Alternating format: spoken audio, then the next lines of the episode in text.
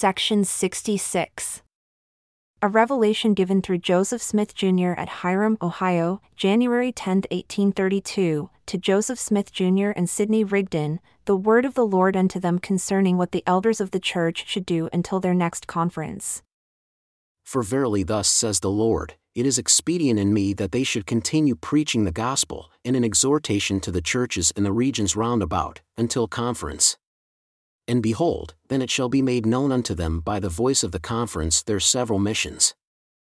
Now verily I say unto my servants Joseph and Sidney, it is expedient to translate again, and inasmuch as it is practicable, to preach in the regions round about until conference.